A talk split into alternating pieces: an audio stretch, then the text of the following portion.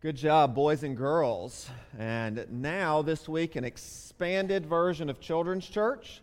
So, K through 2 is our normal group, is heading out, but also third through sixth grade this week, special Children's Church. You are welcome and invited to go to as well.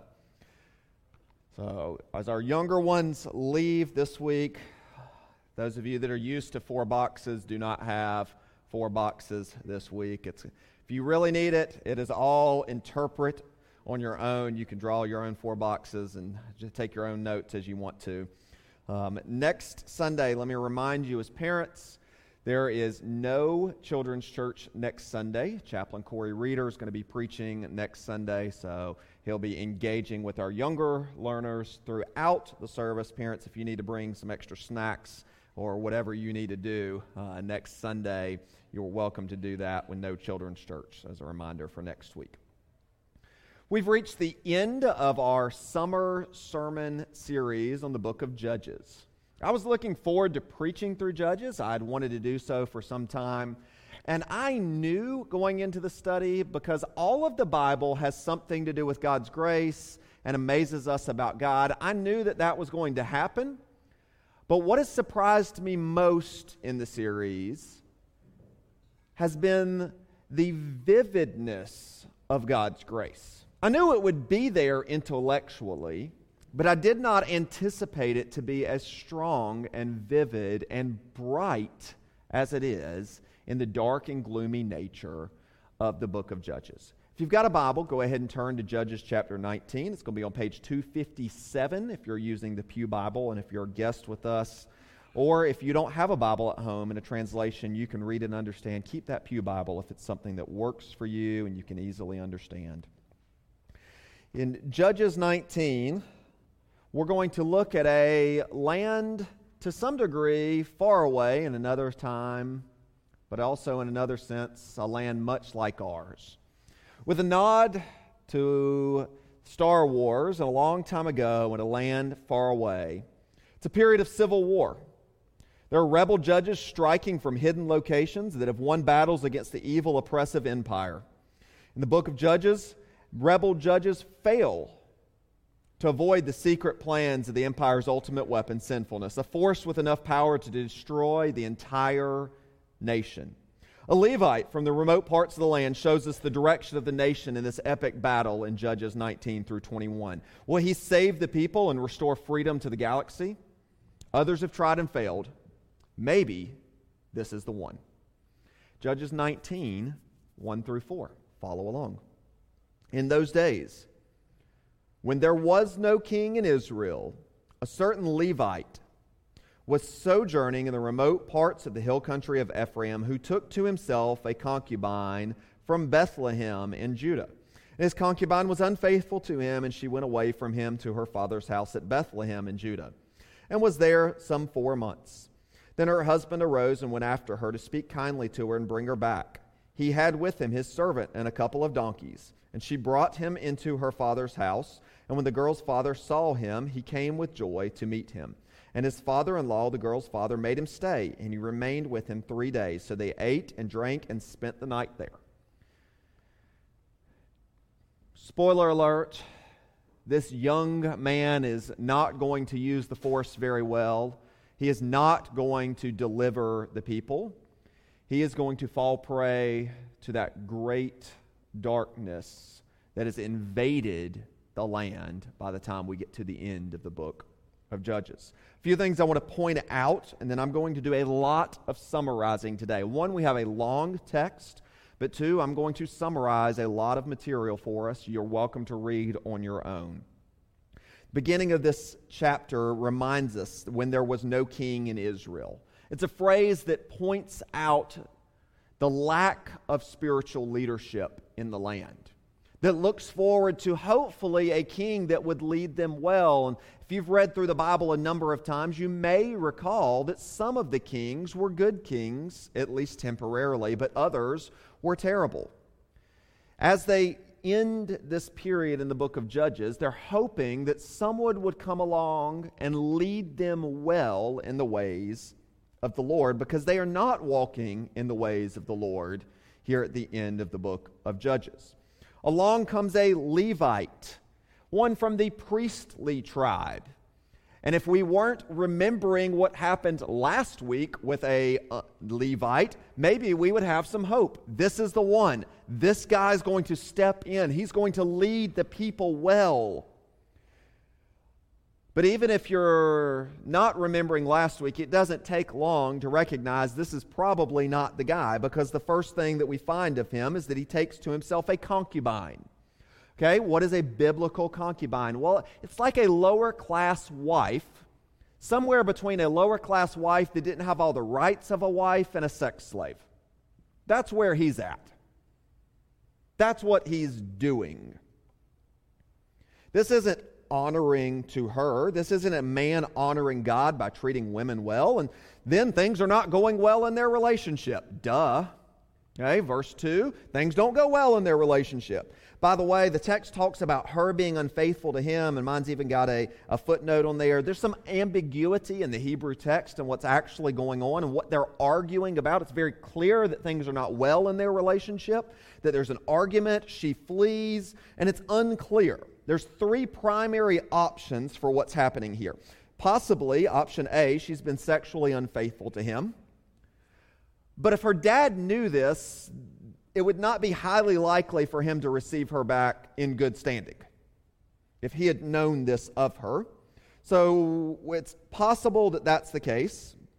It's possible that they had had an argument. The language means literally, in some senses, that they were angry. She was angry with him. Now, is she angry with him because she's not satisfied of being a concubine rather than being treated as a wife and honored and respected? Has he been abusive? It's unclear what their argument could have been about. If he was abusing her, then her father shouldn't have been so happy to see the guy come back onto the stage and enter. So it's unclear still what's happening. There's not a good answer there. Option C. This is a minority option, but I think actually one of the commentators really does a good job arguing that it's likely the case. That he did not simply take her for his own pleasure, but he was selling her and trafficking her, selling her regularly to other men, and she got angry about that for good reason. But again, why would the dad be so eager to see the guy come back onto the scene? There are no good answers in a broken world. So, one of my mentors has said so regularly sin will make you stupid. And it has done so for at least one or two of the people in this story. And the whole story has a series of actions that do not make any sense except to the people doing what is right in their own eyes. From an outside perspective, examining it, it is broken and bad actions, and no one thinking rightly and well would be living this way. But they are not thinking rightly and well. They are blinded by sin, patterning themselves after their broken culture and doing what is right in only the eyes of those in their culture and not the eyes of the Lord. If I'm pressed on this, I think it's likely that he is treating her as property, selling her to others. If that's not the case, then I think that she has likely been unfaithful to him from option A. But either way, she is treated as property. After a time period, he shows up to speak kindly to her. All right, we don't have our boys and girls in the room for me to ask the question what did Samson show up with to speak kindly to his original wife with when he brought a young goat? Okay? Instead of flowers and chocolate, a young goat. It's unclear if he actually showed up with a young goat or not, but he shows up to speak kindly to her. But by the way, what the story doesn't tell us actually tells us a lot.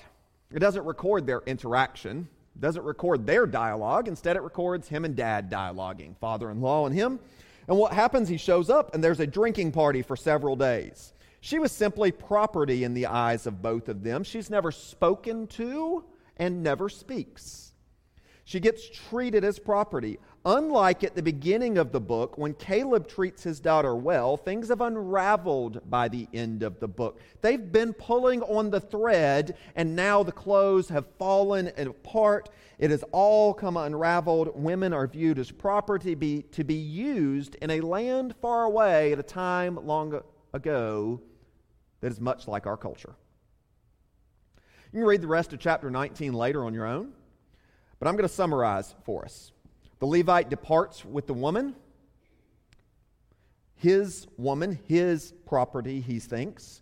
And as darkness nears, they approach a city, but they decide it would be too dangerous to stay in that pagan city, so they move on to another city, the city of Gibeah in Benjaminite territory, and they stay there. They enter the town square, and no locals receive them and practice hospitality, but another guy from Ephraim takes them in, and he takes them in for another drinking party, and he issues some ominous words about it being bad for them to spend the night in the city square.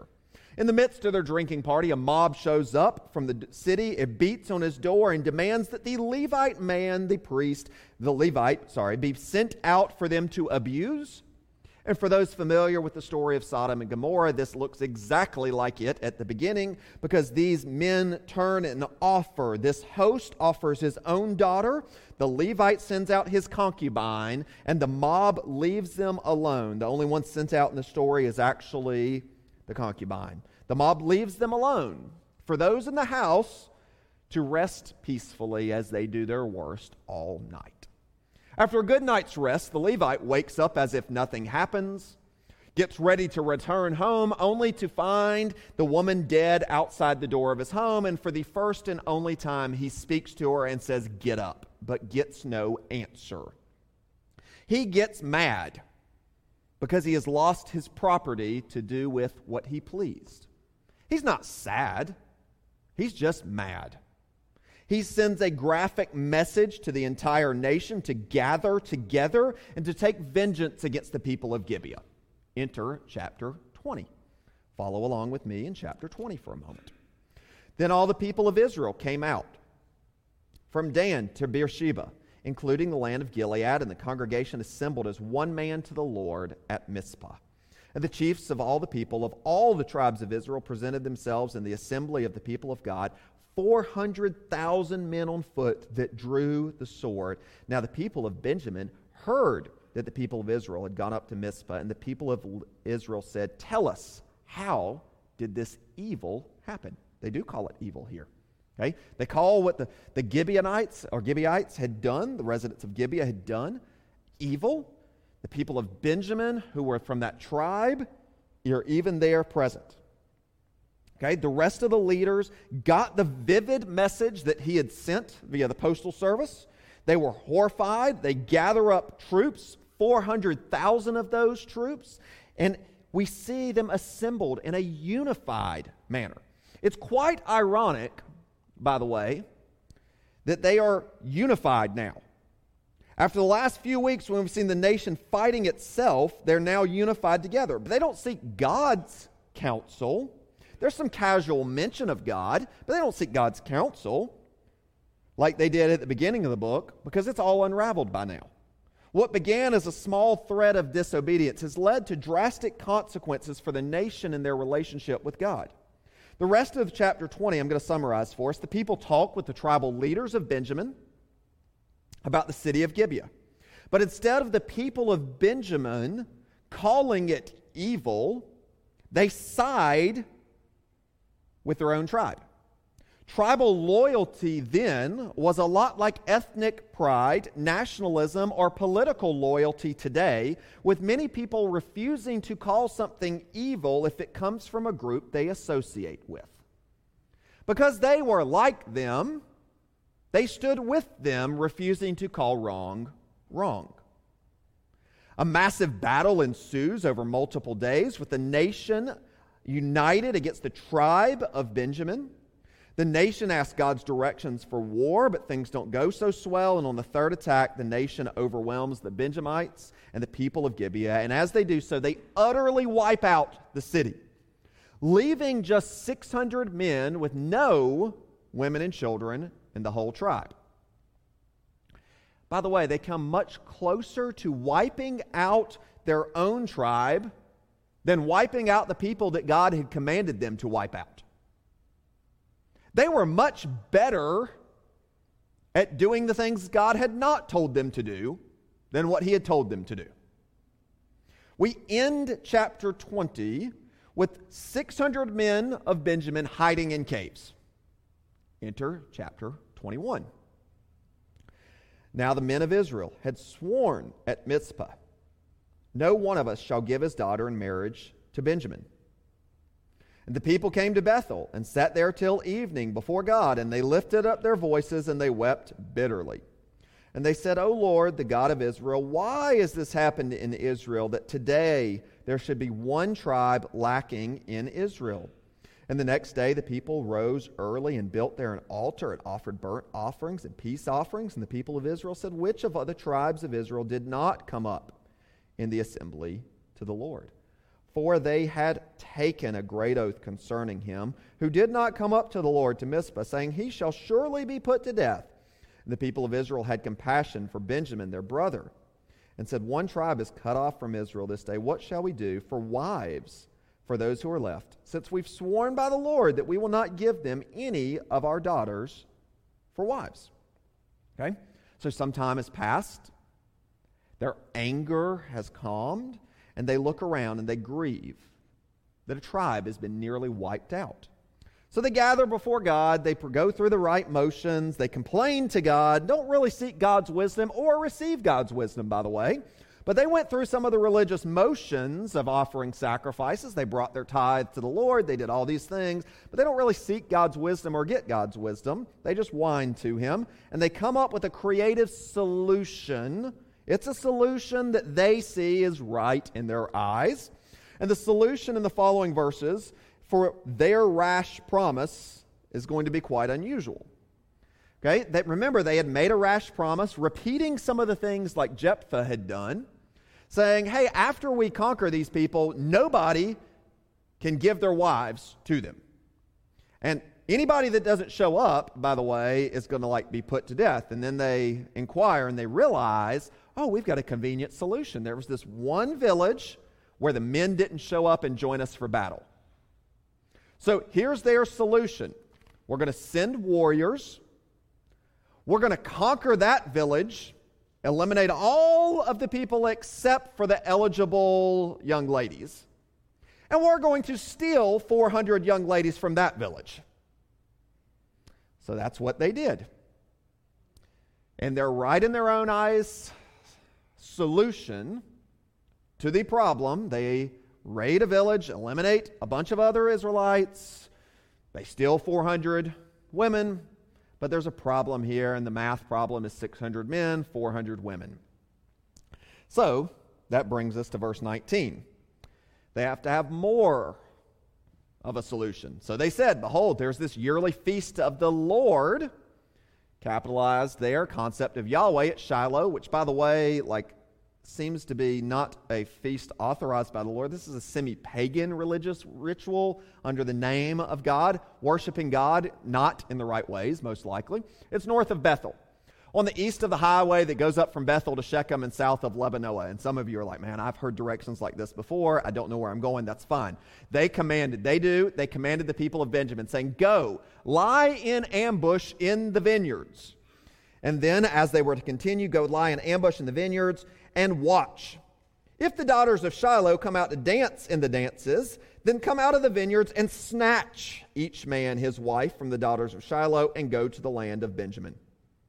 And when their fathers or their brothers come to complain to us, we'll say them, grant them graciously to us. We did not take them for each man of them his wife in battle.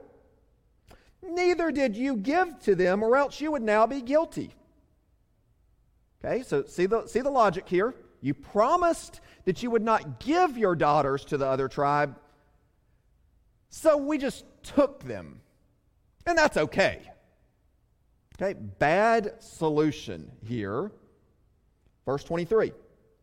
The people of Benjamin did so and took their wives according to their number from the dancers whom they carried off, and they went and returned to their inheritance and rebuilt the towns and lived in them. Okay.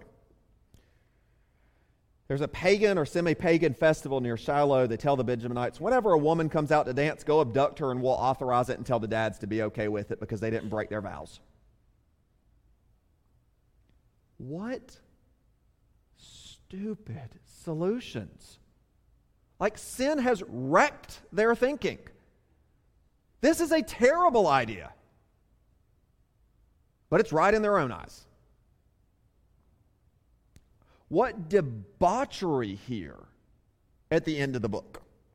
I'm going to make some application and then I'm going to look at the final two verses. First application that hopefully would go without being said, but still absolutely, unfortunately, needs to be said. People are not property. The dignity and value of individuals means that people are not property, created in the image of God, male and female, young and old. Created in the image of God with equal value, dignity, and worth. All people. So, this means that those with great handicaps, whether early in life throughout life or late in life are not property for you to do with as you choose. This means that men and women are not property for us to do with as we choose. People are not property. Reading through these last three chapters is horrific. It should cause a reaction in your gut as you read them. From the beginning of chapter 19, this man has not married and loved this woman. Instead, he's made him his property whether as a concubine or whether for him to sell to others. He has treated her as his property. And then he wants revenge upon the people when his property is taken. So the way that revenge is occurring and the way that the chapters unfold is when he gets mad because his property was taken, they take the property of 600 other women. Uh, sorry, 600 other women are taken as property. All right? It should be obvious, but has not always been obvious for Christians. All people are created in the image of God and not property of others. Therefore, slavery is wrong and owning people is wrong. Now, for a slightly more nuanced version of this, sexual slavery is certainly wrong and horrific. What was being done to this woman in chapter 19 at the hands of the men of that village should never be done. But it happens today, and some of you have watched a movie recently and in the theaters that details the work of people trying to fight against trafficking. And I hope and pray that we live in a world where trafficking is unthinkable, doesn't just cause a gut reaction, but doesn't even occur. But I want to make a specific point of application for us all. If you don't want women and children and young boys and men to be trafficked, one of the best ways to support that is not simply by watching a movie and making a donation, but by avoiding pornography. Because though some are in that industry, possibly of their own volition, many are in that industry because of similar trafficking types of situations and feel stuck as property. Put practical steps in your life to avoid the grip of pornography. Parents, have a conversation with your teenagers, wives and husbands together. People are not property for you to view lustfully, for your own whims and desires whether they put themselves in that situation voluntarily or not. They are not property for you to think about things that you should not be thinking about. God designed sexuality to be expressed only inside marriage, where people love each other sacrificially and serve each other. And when you look at someone else lustfully, you are viewing them as property not for their good, but for your own selfish purposes. Not only offensive to God in lust, but treating them as property directly or indirectly supports trafficking of people. Number two, males need to pursue God and his ways. Okay, ladies, you also do as well. But in this text, as the men went, so went the society. So for a minute, as a guy, I'm going to talk to the guys. Okay, ladies, please don't elbow your husband at this point. It probably will not be a good idea. Okay? I know some of you want to do that. Others of you, no, listen, guys in the room, my intention in this next 60 seconds is not to beat you up, but to challenge you to walk with the Lord. Churches typically have more men or less men present than women. And I am so thankful for those of you ladies that show up, that serve, that do so much. Okay? My talking to the guys right now is not a lack of appreciation for you. Men, don't just be content to lead your family financially. Serve them in the Lord and lead your family spiritually. You give an account to the Lord, not for just putting bread on the table, but leading your family spiritually. Serve the church as God allows. As the men went, so went the culture in the same way so many cases today. Men watching online, even today, thank you for being present to watch online, to devote this time. Guys in the room, to devote this time to the Lord. I want to encourage you don't fall into the lie that spiritual stuff is for women. Love the Lord, love your family, love your church. Pursue the Lord spiritually, pursue the Lord practically. God holds you accountable for this. And I want to remind you of this, challenge you to step into the situation that God has called you to boldly. 1 Corinthians 16 13 says, Be watchful, stand firm in the faith, act like men, be strong. Stand firm in the faith and how you walk with the Lord. Pursue God in his ways. Church is not just for women. Let's be men pursuing the Lord, sacrifice and serving, the spiritual good of our families and in the church. Thirdly, parenting matters. Okay? Just a brief point. We've already covered the purity angle, but I want to remind you of how this dad, at a minimum, sold his daughter to be a concubine. At a minimum, he didn't have the spiritual strength and personal resolve and concern for her to be her, put her in the right type of situation. He went along with the ways of culture, selling his daughter out to the gods and patterns of culture, letting her fall prey to the idols of the world, and letting her be acted on in ways that was not honoring and good for her.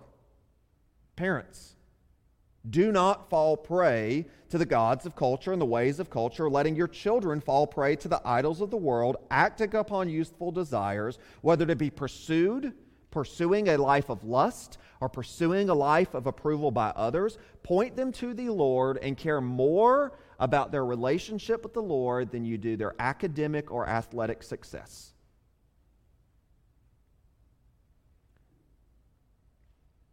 Fourthly, religious hypocrites and tribal identity are not new. They still exist. They've existed for a long time. They existed then. The Levite from the priestly tribe was sinful. Last week's Levite was a religious sham who sold himself to the highest bidder and would say whatever you want as long as the price was right. So, also, religious leaders since that time have been guilty at times of being hypocrites and letting people down. I want to be very clear for those of you watching online whether this is the only sermon you ever hear or whether you watch every Sunday or are present almost every Sunday. I pray that nobody on our church staff or another church staff that you know closely and well ever fails horrifically. But if they do, let me remind you that your hope and worship should not have been of a person, but of the Lord in the first place. Only God is perfect. So that means if you see something wrong or sense something wrong in a religious institution, including in our church, do not assume that all is well and that it cannot be wrong. See, if you see something, say something in the church. We make our best effort to put in good policies and procedures, to review how we keep our people safe in the building physically, how we keep our young ones safe and to be taken care of and treasured. And I do not want you to have to doubt and have concerns on those, if you want to know how we try to make efforts to do that, how we're doing background checks and all of those things, keeping multiple people around, by all means, talk to me, talk to another one of our pastors, one of our board of directors as they look over those policies and procedures. But unfortunately, Broken people have done broken things and brought great harm. And some of you in this room have been greatly impacted by somebody who was supposed to represent Jesus doing things that Jesus would never have them to do. I'm sorry for that. I can't undo that. I can't undo the harm. All I can do is point you to the one who never disappoints. I want to remind you religious hypocrites are nothing new, and neither is tribal identity. Don't simply parrot the line that the people of Benjamin did. It's my group, so they can't be wrong. When your party, group, or crowd does something wrong, admit it. Hey, you don't cease to be American when you say that Americans have done things wrong. You don't cease being a Democrat or Republican to call the wrongs of others and your preferred party wrong do not stand with them in their wrong. Do not do as the Benjamites did and hold on to tribal identity at the expense of calling right, right, and wrong, wrong. Fifthly, apart from repentance and grace, God's God's grace, apart from those things, sin spirals utterly out of control. Judges began, we began this series about seven or eight weeks ago, looking in chapter one about how the people of Judah listened to God almost perfectly. They just needed a little extra insurance as they followed God. And then for the last 21 chapters, it has all spiraled out of control. Even in chapter 19, it's one man with one group doing things wrong. And by the end of this, it's two different occasions the trafficking of 600 women, mass executions of innocents. Apart from God's grace, sin spirals out of control, spreads worse than any cancer ever does. How much cancer are you okay with in your body? How much sin are you okay with? You don't control your sin more than you control the cancer that spreads. Sin spirals out of control, but by God's grace. Don't play with it. You think you control it, and in reality, it controls you. It's a pretty dismal and ominous place in verse 23. In fact, I'm going to read verses 23, 24, and 25 for us as we end.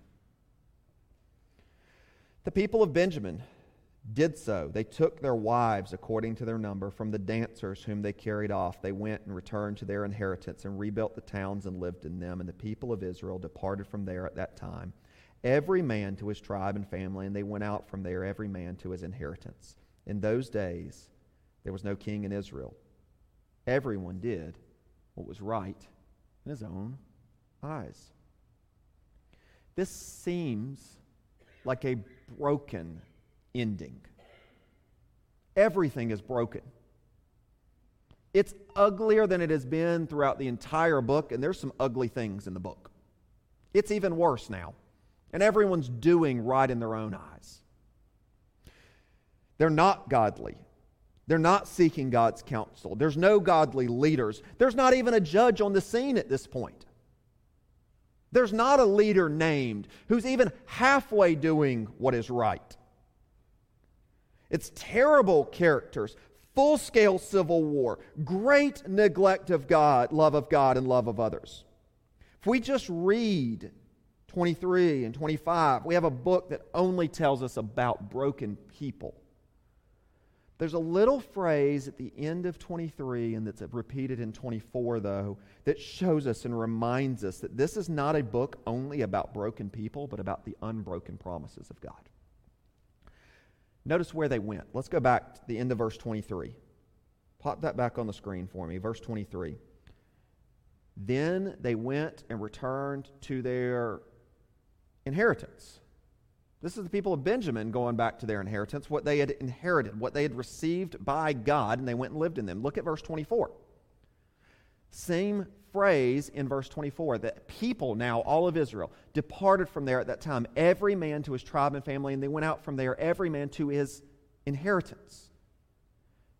An inheritance is not what you have worked for and earned, it is what has been granted to you. At the end of a book that is as dark, dismal, and ominous as possible, they depart to what God had promised them. They had not earned their inheritance, and yet God has not wiped them out despite their sin.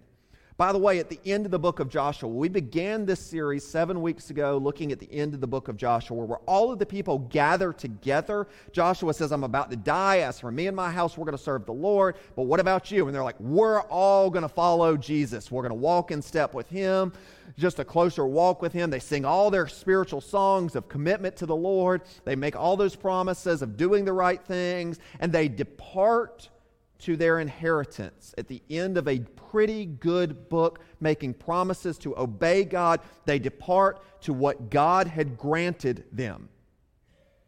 At the end of the book of Joshua, I need you to see, despite their disobedience, despite their broken promises, despite their ominous depravity that has pervaded everything, God's promises are still true. God's promises were kept even though the people of Israel broke every one of theirs. They departed to what God had promised them, not because of how good they were, but because of how great His grace and promise keeping nature was. Because God was faithful to His own, as the song that we sang earlier says. The only reason they had anything to go to was not because of their goodness, but because of His grace and mercy. They did not deserve their inheritance. They were granted it according to God's mercy and faithful promises given to Abraham. These are promises that God is keeping to bring judgment, yes, upon his people, but to not wipe them out, to give them an inheritance from which a Savior will come who is Christ the Lord, who is faithful to us even when we are faithless to him, as 2 Timothy 2 says. He is faithful. The book of Judges is dark in its ending. It is not a book of be like the people in Judges. There is not a hero to imitate in Judges 19 through 21, but there is a God to worship. Who, by his own mercy, looks upon people like you and I who have broken our promises to follow, to do better, to try harder, to do what He wants, who have rebelled against Him and His ways, choosing to do what is right in our own eyes. He has kept His promises through Christ sending us a deliverer that we did not deserve, that we can have an inheritance that we did nothing to earn on our own, but is granted to us by our relationship with Christ. You see, the story of Judges ends, in one sense, as bleak as it could be. But in another sense, when we see that they depart to an inheritance promised by God, it ends incredibly brightly. And It should cause us not to imitate the zeros of the book, but to worship God as the grand hero of the story who keeps his promises even when the tempter has prevailed. You see, today we can be tempted and we can fall prey to the cultural idols of our day, the wrong patterns of living, the wrong actions and attitudes. We can repeat the filth of some aspects of this book, calling okay what God doesn't call okay, not treasuring marriage, having hateful acts of vengeance, treating others as property to be viewed or used for our own pleasure. You see, it's a land far away, but it really wasn't that far away. Because the condition of their heart is similar to the condition of our heart, apart from God's grace. You see, the need that they had for a promise keeper who would fulfill his promises despite their broken promises is the same need that we have today. So, whether this is about a text in a land, land far, far away, and a people long ago, or whether it's about here and now, it's really both. Because the condition of their hearts is the condition of our heart. And the need that they had for a promise keeper is the same need that we have. They were looking forward to a great deliverer and king. We look back to that great deliverer, Christ, our king, who did what was right in the eyes of God in our place that we can be forgiven and set free. So today, as we end a series on broken people, we celebrate God's unbroken promises. We do so knowing that the tempter has prevailed in our lives and in the lives of others, but that he holds on to us. That the story of the Bible is not how hard can you hold on to God, it is how strongly does God hold on to his people. This is a story of worship for us in the light and the brightness of God's promises being kept. So let's stand now, sing, and respond that He holds fast to His promises and to His people. And I'll be available in the back to talk or pray with you about any way that you need to respond to this.